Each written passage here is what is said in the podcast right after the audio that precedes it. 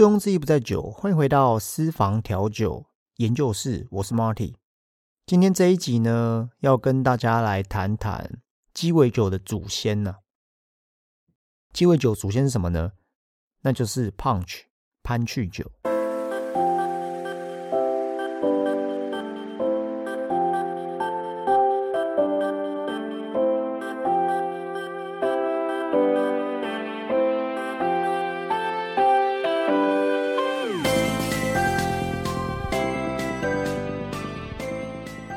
很多人呐，应该对鸡尾酒跟调酒这个领域应该不是太陌生。那今天呢，嗯，应该是这样讲哦。我在开始写部落格的第一篇文章，就是写 cocktail，就写鸡尾酒这个词的由来是什么。当时呢，也自己也做了蛮多的功课，然后大概就很无聊吧，就针对鸡尾酒这个单字单词，然后回溯它的历史。甚至找到两位世界级，应该讲调酒历史学家去找一些佐证。但是当我在写这一篇文章的时候，我就一直在想说：，哎，那鸡尾酒的前身是什么？其实世界上有很多像类似像酒啊、香料，然后甚至是茶这一类的文化呢，不外乎就是大概。三四百年前，有些可能甚至更早。你要想三四百年前的这个文化，世界航海的贸易啊，就像海贼王一样的那个年代。所以其实酒啊，它所有的历史啊，跟这些航海的贸易都脱离不了关系。不过在这个节目开始之前呢，我想来一些这个前情提要。很多人呢，对于鸡尾酒也好，或是我刚刚提到这个 punch 潘趣酒也好。每一个人对于历史文化的认知有点不同，就像是这个老高啊，老高讲了这个曼德拉效应。我不知道各位这个听众有没有听过曼德拉效应？曼德拉效应呢，是我记得是菲律宾的还是哪一个国家东南亚的国家的一个总统。他当时呢，应该是在二零二零一零年，大概十年前左右，他他就去世了。那当时呢，就有很多网友啊，就说：“哎，这总统他不是已经就已经是去世过了嘛？不是在一九八零年代，这个曼德拉效应啊，讲的就是说，每一个人对于过去的历史认知不同，或者是有这种这个平行时空说法。像比如说，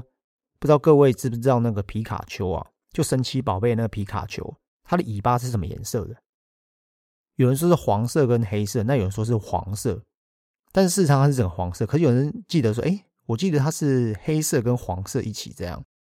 这就是曼德拉效应。还有这个嗯，很经典的一一个例子就是迪士尼的那个主角叫米奇，米奇穿什么颜色的裤子？哎，大家都知道红色嘛，然后他身体是黑色的，他的手呢跟他的这个手就是手套吧是白色，他有穿一个吊带。但事实上他是没有穿吊带，这叫曼德拉效应。就每一个人对于过去历史认知会有点不太同，所以呢，其实当时我在找这个 punch，就是鸡尾酒的祖先的这个前身这个文章的时候，收集了蛮多的资料。那我想说，我就用 Parker 的节目的方式再呈现一次，大家可以用听的。其实真正这个调酒的历史啊，大概就四百年左右，所以差不多是西元一六零零年开始。其实调酒呢，它基基本上要分五个，算是五个时段。第一个时段呢，就是所谓的 punch，就是在一八零六年，鸡尾酒这个词呢真正起源，大概有两百年的期间呐，就是流行这种所谓 punch 的喝法。接下来呢，就是 cocktail，就鸡尾酒的时代，差不多是一八零零年到一九零零年，大概这一百年左右的时间呐。接下来中间呢，大家都知道有美国禁酒令。之后有时间呢，我会再写一篇关于禁酒令的一些故事跟文章，然后再就是禁酒令过后之后，就开始调酒的第二个黄金时期。那一八一九八零年哦，到现在二零二一年，大概这四十年间左右是一个更有创意，然后更不一样的一个时代。因为你随着这个时代的演变，科技的发达，造就出不同的文化嘛。所以呢，嗯，在这个要谈之前呢，先大概讲一下 punch。所以呢，要讲这个啊胖曲之前呢，大概提一下胖曲的这个渊源呢。其实胖曲呢，它是印度火佛教。这个火佛教呢，就是大家知道这个《倚天屠龙记》的前身，它是一个印度的一个宗教。那这个宗教呢，这个古印度的这个梵语啊，它指的就是五，一二三四五的五，就是五种元素。那这五种元素呢，就分别代表柑橘啊、糖、水、烈酒、茶，或者是香料。你想想看啊，这五个元素啊。都当时啊，航海贸易很蓬勃的时候的这些酒，可能会从这个国家卖到这个国家，或者是中国的茶叶、印度的新香料，会透过贸易，然后传到不同的区域。那在这个航海的过程当中啊，这些我们讲士兵或水手，他们就会把这些材料呢，全部都加在一起。那这个 punch 的名字怎么来？其实很多说法啊。因为我们要追溯到四百多年前，这个事实上是有点难度。有人讲说呢，在威士忌的这个世界里面呢，P U N C H punch 这是一种橡木桶。这种橡木桶呢，大概是四百八十公升到五百公升。我们知道这一些美国的波本威士忌啊，或者是苏格兰的这个，大部分来讲大概是七百五十公升。所以呢，有人讲说，他们可能在航海的过程当中运送这个橡木桶啊。这个船员把把这两个词搞混了，所以其实早期记忆到现在啊啊，有很多东西我们是很难去界定的。但是有一项东西是我们可以确，就是说在调酒的整个圈子里面呢，被一致公认的由来是英国东印度公司。哎，你上网查一下啊，如果你对于这个历史不是很了解的话，其实英英国东印度公司啊，它是一个群体贸易的名字。也就是说，英国人的这些商人、这些贸易商，他们针对东印度这个东印度呢的印度，并不是指的说是我们现在以为的那个那个国家。东印度呢，它指的是有点像是现在的东南亚，比如说台湾，然后马来西亚、印尼、新加坡、菲律宾的这些群岛。他们英国人把它称为东印度，在那个时候，那我们当然现在叫东南亚，那时候叫东印度，所以它针对东印度的整个国家呢的航海上面的贸易，所以统称为英国东印度公司。这英国东印度公司啊，它有点像是很多的早期在航海的贸易嘛，那可能就个人公司，就所谓的我我们现在讲的中小企业，这些中小企业。可能他们会建造一艘小船，然后到东方来取香料啊、茶叶啊，呃，或者是甘蔗，就针对东方人他们所生产的可能一些水果，然后来这边买，买完之后回到自己的国家卖。那通常一趟一趟这个船呐，来回可能好几个月甚至半年，但是大部分人可能一一趟的船就就赚翻了。可是你要想哦，在那个航海时代，没有像现在有汽车、飞机的那个年代，都是靠航海来做贸易、来做交易、来做营收。所以很多人他一这个一台船出去了，可能回不来，因为可能遇到什么海盗嘛，然后可能会有台风啊什么，就是就不见了。所以当时人们就想出一种方法，这个方法很聪明，就是有点类似像现在的搭合伙集资成立一个公司。所以这些中小企业呢，他们就拿出了一笔钱。然后成立一个公司，大家就是说好，你那边有一艘船，我这边有一艘船，那我们五个人是不是就五艘船？那我们就集结呢，所有的力量一次把一次出一台船出去，这一台船出去了没了，我们还有四台，有点说大家哈就是分工合作，然后分散投资风险。像现在这样的模式，可能有点像现在的所谓的股份有限公司。那这个东印度公司，它越做越大。大到呢，英国女王啊都注目到了，所以呢，英国女王就是投资他们。大到啊，这个市值啊，现在远超过于我们现在的苹果跟微软公司在那个年代。好啦，英国这个东印度公司啊，他们就用这样的方式，但是表面上呢，讲好听的是说哦，贸易进行交易，但事实上呢，他们就是针对这些啊，早期英国航海很强嘛。针对这些比较弱啊，当时比较落后的国家，其实事实上他们是去怎么样占地为王，而且啊，这个英国东印度公司啊，做到最后啊，他们有自己的，他们可以发行自己的钞票、自己的货币，甚至还有自己的私人军队。不过很可惜哦，后来 就是有点主人养的狗哦，咬到主人，主人当然会怎么样进行杀无赦嘛。所以其实这个公司啊，最后还是被英国的政府给啊发号一个司令，就是下令解散这个公司。在这个过程当中啊，他们到很多的东南亚，然后啊进行一些酒啊、香料啊、水果啊，你想到的贸易，因为那个利润很高，它不像现在的航海啊。现在的空运这么的自由度这么高，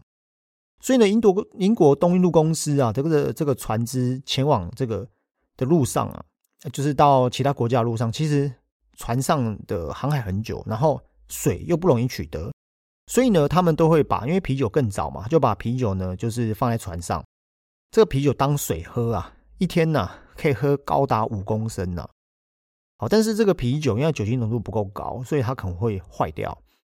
所以呢，这一些这个啊海盗，他们到了东印度啊，就是所谓的这些东南亚的群岛的国家的时候呢，他们就会把就是所有的酒精、所有的啊这个水啊、柑橘啊、香料全部混在一起，然后装到装在一个大容器里面。所以这个胖曲呢，就有点像是我们参加婚礼常看到的这个胖菊缸。所以呢，就是这个就是胖菊的由来。好，但是有一些这个历史的追溯啊，是有点模糊的。那这一些这个酒坏掉啊，这些这个身为这个专业的酗酒者啊，他们就找了那个时候算是在现在的印尼，刚开始啊是用这些烈性的酒精去做。这个烈性的酒精呢，就是印尼当时当地生产的一种叫做雅利酒阿里卡哦，阿里卡这样的酒呢，它有点像是用啊热带地区国家的这种棕棕榈叶、棕榈树当中的这个汁液。去做发酵，然后再去做蒸馏而成的一种酒，然后加上这一些呢糖啊、香料啊、柑橘啊调制而成。所以这些水手啊，回到英国的时候呢，他就把这个饮料传到他们的家乡，瞬间呐，胖曲这种喝法在整个英国，从这个蓝领阶级啊，到英国伦敦呐，这些贵族世家都很喜欢用这种豆蔻啊、五香粉啊，而且这种东西啊，当时是很贵。所以这种可以喝得起更好的这种胖曲啊的人，通常都是英国贵族的人。接下来呢，在欧洲啊，还有美国的各个殖民地，开始这种大缸的酒缸、大型的这种鸡尾酒缸啊，已经变成社交场合啊的这种聚会很常态的一种饮料。那这种英国东印度公司的形态，不止英国有，丹麦啊、荷兰啊都有。那荷兰就是早期核核聚时代嘛。荷兰人来占领台湾，然后把台湾的一些东西拿到啊，一些金银财宝啊，台湾的一些材料、甘蔗啊什么的，这些都带回去，就是差不多是那个那个年代。还有一点哦，东印度公司啊，当时成立啊，在这个大航海时代，也有很多的什么中国的茶叶、跟瓷器，还有丝绸。据说啊，当时这个买卖的利润可以高达四百趴，四百个 percent 啊，所以这种利润啊，是可观、相当可观的一门生意。所以一趟出海回来，路途遥远呐，所以我刚刚提到可能遇到台风啊什么，所以他们就用这样的方式成立了。我们现在应该可以讲股份也好，或者是有限公司。第二大的话呢，就是荷兰，荷兰东印度公司，就是啊，有点像是他们，其实他们是发行，他们也是政府办办公营、办民营，然后发行股票。所以啊，现在大家在玩股票啊，股票的投资啊，基本上都是由这个模式而来的。简单来讲呢，就是那个年代。荷兰的东印度公司卖鸦片给台湾，然后被谁被谁赶走了？大家以前历史都有学过，被郑成功赶走了。英国的东印度公司啊，卖鸦片给中国，然后被谁烧毁了？林则徐。所以你可以知道啊，胖曲就是由那个年代而而来的。好，那胖曲呢是谁发明的？这个最早的文献呢，在一六三二年的时候，九月二十八。有一个文献，就当时英国东印度公司有一个员工写信给他的同事，那他这个信里面呢写到说，他中文的翻译是这样，我念给大家听。我很高兴呢，你跟卡特先生相处的很好，我希望呢你们可以继续保持下去，然后一起再喝着潘趣酒。这个潘趣酒呢，就是所谓的胖曲。过了六年之后，文献上面有写到有一个啊。得意的荷兰人，这个探险家。然后那时候呢，他访问英国东印度公司在印度啊，当时他们已经那边设厂了。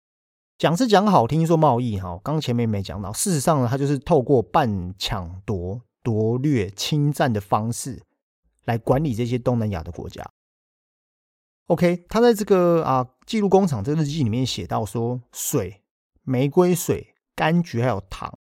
在早期的配方当中呢，通常不会加水。这边提到就是胖橘哦，所以啊，早期啊，大多数的胖群呢会用白兰地啦或是葡萄酒去混合。更早有一种叫 Mead，M E A D 啊，一种更老的一种威士啊蜂蜜酒。这种蜂蜜酒呢，它开始用热的做热的蜂蜜酒，有点像现在我们在在在在家里会自己做的热红酒这样的概念呢。所以久而久之啊，整个英国、欧美地区的国家都使用这样的方式来做热调酒、热红酒、胖曲，都是由这样而来的。甚至呢，这个热红酒的前身啊。有一种调酒叫瓦萨尔，这种呢，它就热红酒的前身。它呢，基本上就是用这种所谓的热的白兰地，然后加一些什么新鲜的苹果，然后加一些新香料去煮热。那这种调酒呢，是早期他们这些英国跟这个欧美国家，最后演变成是因为冬天圣诞节大家会喝热的酒，热调酒。那这种热调酒呢，还有一种含义，就是说，因为当时圣诞节是他们什么？苹果大丰收的日子，所以把这个他们会在家里煮好啊，煮好之后送给他的邻居，甚至送给啊，算是游民。我们现在讲游民或乞丐，那这种礼物啊，有点像圣诞节大家互相保佑健康平安，然后给他人祝福的一种伴手礼。久而久之呢，这样的一个方式啊，这样的一个喝法就越来越普及。那另外一点要强调的一个历史知识小补充，我刚前面讲到的这个雅利酒、阿里卡这种蒸馏酒，早期呢荷兰占据台湾的时候，他们在大园，就是所谓现在的台南安平，就那个时候呢从这边进口嘛，那时候用港口，然后运送到哪里？到淡水，所以早期淡水啊是有这样的蒸馏厂。不过后来随着荷兰人离开台湾了之后呢，这个技术啊。跟这一种呃，跟这个工厂，它就当然也是消失了嘛。所以呢，这个胖曲啊，最早期的这个比较最原始的这种喝法，最原始这样的历史是久而久之，就是因为船上的弄巧成拙。在文章里面有写到哈，专门在收集这些 cocktail 跟调酒的历史学家啊，有个叫 David w a n g e r 他特别出了一本书，叫做《胖曲》，紫色的封面，我记得阿玛仲还是博客来有卖。这里面呢，他就在探讨说鸡尾酒的由来啊，所有这些胖曲的啊一些经典之作，他在里面就有写到说，其实胖曲跟鸡尾酒都是过去的即兴创作，变成现代的经典。好了，这一集呢，短暂的来跟你分享鸡尾酒的前身胖曲历史。那我分了上下两集，一集大概抓二十分钟啊。下一集呢，我会继续介绍那现代的人他怎么喝胖曲，胖曲呢对现代人。有什么样的含义？分上下两集，在最后呢，顺便广告一下，我成立了自己的 Line 社团。如果你喜欢我的频道，你可以加入到我的 Line 的群组里面，里面有调酒师、有酒商、有调酒素人，欢迎你一起来跟我们讨论所有相关于调酒无酒精的话题。我会把这个链接放在我的下，把链接放在下面，欢迎你点进来，跟我们一起加入私房调酒研究室来社群。那我们就下一集见喽，拜拜。